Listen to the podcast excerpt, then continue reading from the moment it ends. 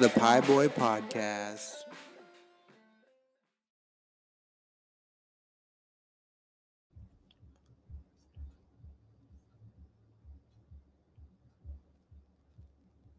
Hey there, it's Sparky. Welcome back to the Pie Boy Podcast. I'm sorry for the dance music. My wife's working out downstairs. We live in the treehouse. We're literally live from the treehouse, our small, tiny little house. So if you hear some, mm, mm, mm, mm, don't be scared.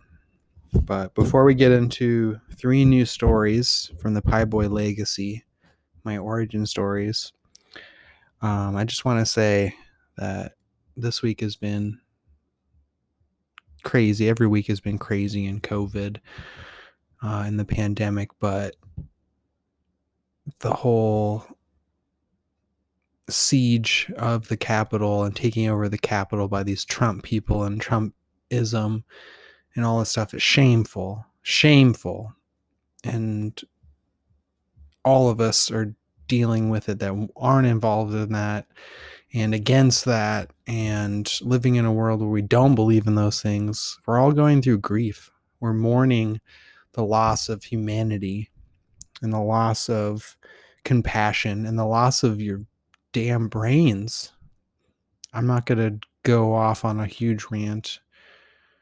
Um, how I deal with these things is telling stories. I keep coming back to that idea, but that's that's my best way. But also writing. I wrote a poem about my feelings, worked out my feelings through this poem, and I'll share it on my Instagram soon. Shared it with my friends already, but um, I think I have to speak up. I feel this intense, not a need, but more of an obligation to say something. And if you still support Trump and Trump isms and you think this is a game, you think this is funny, shame on you. You don't deserve to listen to this podcast. You don't deserve a lot of things. And I just say, God bless you, or whatever higher power is out there, because you're going to need it. Karma is coming for you. You're not going to win. All right, but with that being said, I had to get that off my chest. Let's get to these stories. So, um, I've got a little bit of humor thrown in here today, but also talking more of that theme of childhood sicknesses and traumas and social aspects of being a little kid and hanging out with other kids and your parents and their perceptions of their these kids and their friends. And it's just interesting to look back on these things. And also looking back on my first babysitter that I really remember besides the snake table people. Um, uh, it's it's weird thinking back that far. Almost 30 years ago. Excuse me, sorry. So let's get into it. Chapter 17 The Butt Pickers. There was this girl in my class that would pick on me all the time. But for some reason, her mom would try to set up play dates with us because her little brother was the same age as my sister and in her class. I just had an epiphany that it's probably because this girl had a crush on me or liked me, but she annoyed me to no end. She was terrible. She was like a fungus. Um, these two kids happened to live by grandma's house, so very convenient. I remember we tried a play date with them once and we went to their house. But the little boy picked on Kayla, my sister, and the girl just drove me nuts. Uh, they were both really hyper and had terrible breath. Button pushers with their annoying little voices, dumb songs, and sayings. They were freakazoids, in my mom's words. Have always identified as weird, but they were a different kind of weird and different kinds of weird. It seemed like they were doped up on sugar. They were lit. I had to type that in there. I forgot that part. We told mom we couldn't stand them, and she laughed. She said she couldn't stand the mom either because she was fake nice and had a stick up her butt. Was a direct quote from my mom. Also, mom didn't want us to hang out with those kids anymore and said because they were little freaks that were always picking their asses, and that was just gross. We never hung out with them again, and they took it personally, including their mom. After that drama, my mom started calling them the butt pickers, and we would laugh so hard about it when we would see them.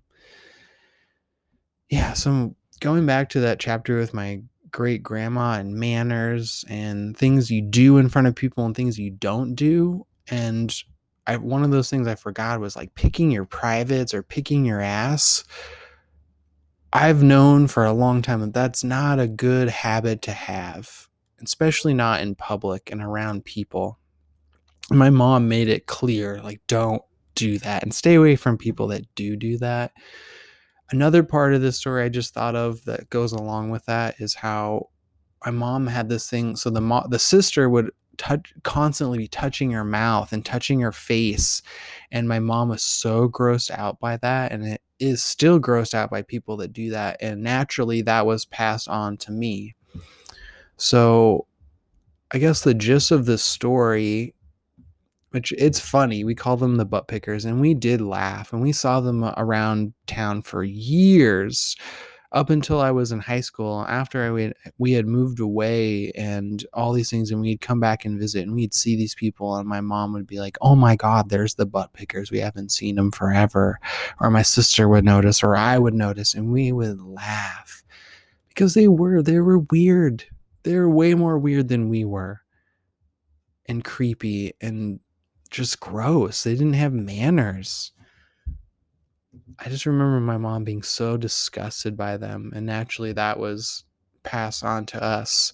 So it's funny when we talk about the things our our parents pass on to us and their perceptions of people and the opinion of people and the things they do and the gossiping and that kind of stuff and it definitely is passed on to us. I she made me notice these things about people especially these butt pickers and eventually i probably would have felt the same way but because my mom had such strong feelings it just got ingrained in me and i was so judgy and i still am but i'm more aware of it and i can work on it and not be a jerk or be terrible to people.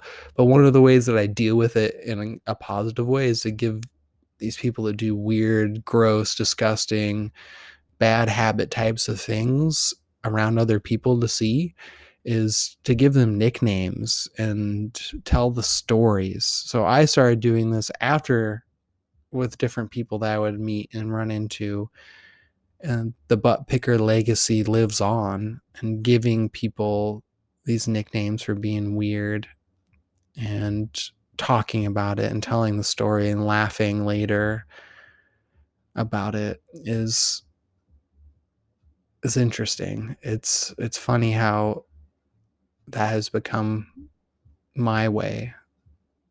And it was my mom's way too. And she took it a lot further. She would tell the kids or tell people that they were disgusting. She wouldn't call them the butt pickers to their face or whatever their nickname or weird thing they were doing to their face. Sometimes, maybe yes, she would ask people to stop, but I don't know. Is that an OCD? I'm thinking, trying to think deeper about is that an OCD thing? Is that an anxiety, social anxiety thing? I don't know. Is that a mental health red flag? I don't know but i'm so aware of those types of things because of my mom and i'm thankful for that because if you're okay with people picking their butt or picking at their crotch or touching their mouth and then touching other things or picking their nose or picking their ears i had this teacher that makes me think uh, used to pick earwax out of his ears with his keys during like silent reading time. It was disgusting. But anyway, I'm thankful that I'm not okay with those things and that my mom made me aware and gave me tools, even if they're rigid, to deal with those things and move past them. and figure out a way around them, whatever you want to call it. Uh, let's move on. So, chapter 18, last chapter of 17. This is 18, and it's called chicken pox. So, we'll talk a little bit more about trauma with sickness as a kid. I got chicken pox one day while in swim class at the YMCA with my preschool class. We had a substitute teacher that day, and it was a little strange and unfamiliar. When I was getting changed at the end of class, I noticed a tiny red bump on my privates. I was so scared to tell the substitute teacher. One, because she was a stranger to me, and two, I was so scared to talk about my privates. I worked up the courage and had her follow me into the changing stall. I then told her I had a red thing on my stuff and pointed towards it. She quickly made me feel okay about it as I pulled my pants down and showed her the bump. Then she called my mom and she came to get me shortly after. I went home and rested. When I woke up the next morning, I was covered in red, itchy, itchy bumps and I screamed bloody murder. My mom was not happy about waking up this way. She was scared and yelled at me as I ran into her room. I remember saying, Mommy, I've got bugs instead of bumps. She said, Oh my God, what in the hell do you have all over you? But this is like her yelling. I don't think I emphasize it enough. She was concerned, but also pissed. And then we went to the doctor. I came down with a major case of chicken pox. I was covered in them. I swear they were all over my toes, my ankles, my legs, my knees, my butt, my crotch, my chest, my face, my arms. They were everywhere. It was shocking for a little boy. My sister caught it almost instantly after I brought it home. It was so much fun having it at the same time as my sister, let me tell you. We couldn't stop itching. That was a weird couple of weeks that went by so slow.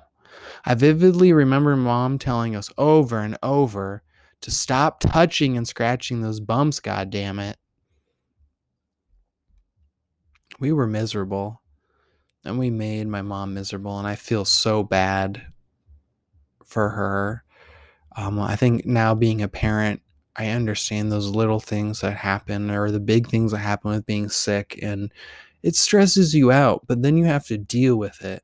And when you're already a stressed person or dealing with high stress and then you have to like take action, it doesn't always produce great results. The execution and um, expression of stress in these types of situations can be really high and you can hurt feelings. And I got my feelings hurt. And I realize now how sensitive my kid could be to things that I say, like natural, just natural responses to stress and getting upset when she gets hurt or they get hurt or get sick or something's not right. But I've learned through that situation with my mom and now being a parent to try to put on my kind hat. Not a hard hat, but a kind hat where or heart hat where you try even though you're stressed, try to speak and live through your heart, live with grace so that the kid doesn't get freaked out and there's not more trauma besides the trauma they're already feeling from being sick physically. Emotional trauma on top of that can last for a long time. I'm talking about my chickenpox experience now, and I'm 32 years old, almost 33. It's it's a lot to deal with these things, but it also helps to realize what's going on around you and the people that are going on are helping you and realize that we're all in this together when we go through those things and we have to be mindful of our reactions and how we react in those stressful situations and we got to do our best and I appreciate my mom. She did her best. And it helped me to be a parent now. And I think even though it was hard and it might be sound uh, the story might sound like I'm putting my mom down. I'm not. That's just the facts. She was upset. I was sick. I got upset because of being sick and her getting upset. But that's okay. We've got through it together and we learned a lot. And now I'm better equipped as a parent today. Next chapter, chapter 19 The Babysitter. This babysitter was interesting because she was a neighbor girl. She literally lived across the street from us, and we knew the mom and dad for a long time. I think my grandma still talks to the mom and dad. Um, maybe the daughter, I don't know if she's around anymore. But here's our story with her. One time, my sister made this babysitter puke because of her diaper being so rotten. It was green, smelled like hot garbage, and was spilling out the sides. It was a major blowout. And if you're a mom or dad, you know what that means. My sister was laughing, and I could not help but laugh too and think the babysitter was such a wimp for puking. I was so proud to tell my mom and dad about it. My dad still laughs when he asks me about how things are going with the baby, and if I say something about poops or pees or messes with her, he always brings up the story with my sister crapping her pants and making the, the babysitter puke while cleaning it up. And my dad had a nickname for these poops. I'm sorry, Spud. This is embarrassing, but he used to call it the green memes. Um, but that's a different story. The babysitter used to have some of her girlfriends and guy friends come over when they were not supposed to, and I'd always tattle. They would try to make me say bad things and get a laugh out of it. One night, we all watched the original movie It by Stephen King, and it scared me for life. I was so scared of the sink and going in Grandpa's basement for years after that. Maybe still am. I never looked at clowns the same. I still get freaked out in the shower and bathroom from time to time. One night, as we uh, one night, we also walked out behind the Tillamook Bay slough that was near the, the house. There was a trail right along the slough that took you to this blackberry thicket where kids would hang out and do unfavorable things. They started to take me down there with my sister, but quickly rethought the idea because we got scared and said we would tell my mom, which was the truth. But we were also very scared. I remember my sister crying and me getting scared, more scared because of that. She ended up getting in trouble anyway for having people over to our house when she was supposed to be watching us and not goofing around. She was not the smartest tool in the shed, as my mom liked to put it. She later worked at Safeway as a checker, and it was always awkward when we would see her as we got older. I'm sure she saw us coming and cringed. I don't know how she dealt with my mom. Um, she was being a dummy, not my mom, but the babysitter, and having people over and having us watch this, or me watch this terrible, scary movie as a little kid. Uh, my mom knew about all this stuff and my mom would get so mad but this chick would keep coming back she'd get paid i have no idea how much she paid her my mom paid her to watch us but i think she also felt obligated she was the neighbor and the mom and dad really liked my grandparents and my mom and my uncle and stuff so there was pressure there, but I couldn't believe she'd deal with us because I know I was a little shit and my sister was a little shit, not to mention her shit was terrible.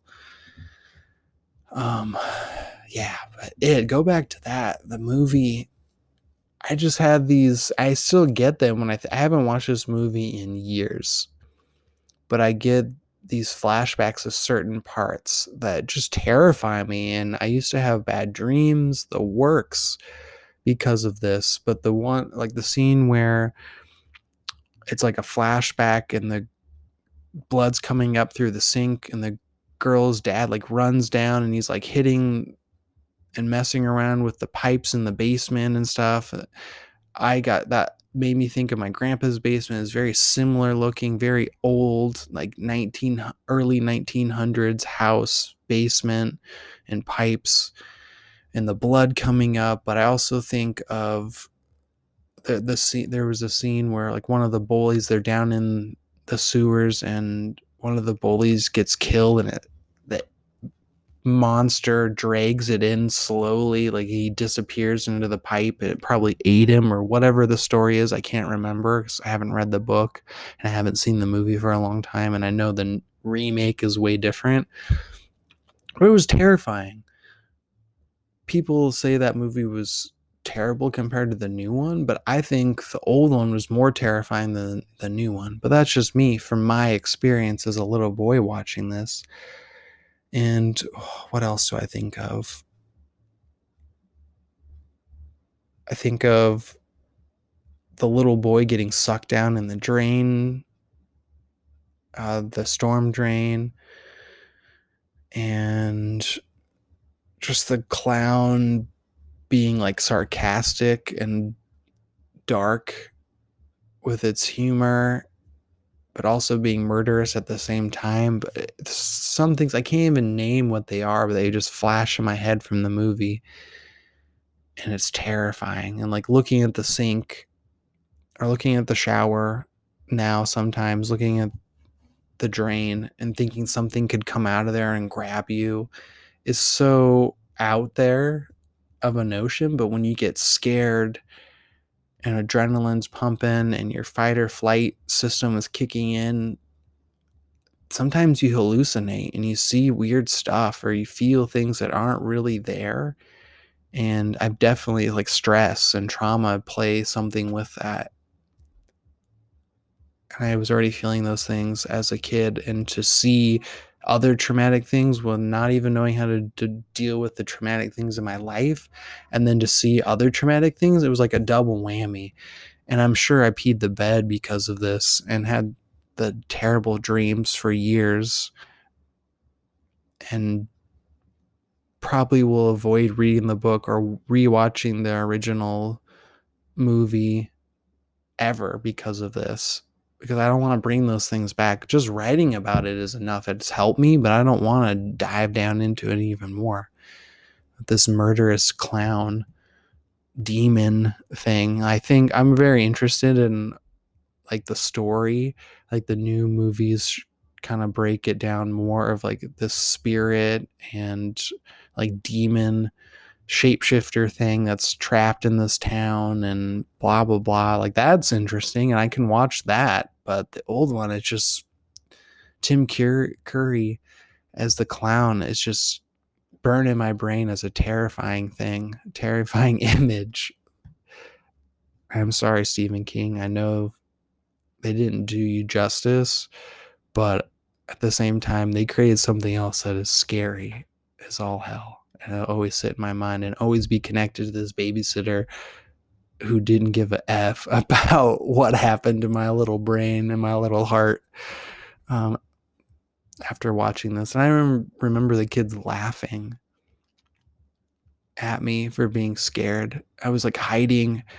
I think I used to always make forts and different things. And If we got packages in the mail, I would use the boxes for forts. And I remember watching it in the box with like a sleeping bag or a blanket over the top. So I'm like just peering out at this little box in our living room as these older kids are making fun of me and they're like laughing. They're not taking it serious. They obviously don't think scary movies are as scary. There was more of just like a thrill thing, not to actually get scared of. But it, it sits in my sits in my psyche still to this day. And I'll be very mindful with my daughter. And hopefully, I can't control everything. I don't know if she'll ever watch those types of things. Probably not with me until she gets older. But who knows with her friends? I'm sure there'll be opportunities, and I will just be there for her when that happens. Um, my mom was there for me. She would always say she'd beat the shit out of any monster, any person, anything that would come after us, and that she'd always protect us. And when she would say that, I always believed her. She's a tough lady. She is a tough lady, and nothing to mess with. And she'd say funny things like, "Oh, poke him in the eye with a sharp stick," and blah blah blah. But for some reason, that always made me feel better. And when I'd wake up from these terrible dreams I would have about it or whatever, night terrors I would have as a kid, she would make me feel better. Make me feel like at the very least that she would beat him up and protect me. All right. Well, there we are. Three new stories. Stories make the dreams come true. I want you to do some homework. Go out there and think about your first stories, first experiences with a babysitter, or getting chicken pox. When did you get it? What happened? What did it feel like? And also think about some kids or opinions your parents had about kids you hung out with as a kid. Opinions that your mom or dad had about the other parents that were funny, different things. I feel like everybody's has some butt pickers or freaks that live next door that you hung out with just because they just happen to be there or whatever it is. Think about those things. There's value in reflecting on those stories. You'd be surprised how themes and ideas and things from back then are still alive today and have helped shaped who you are today. All right. Happy Friday. Happy hunting and I'll see you next time. Take care.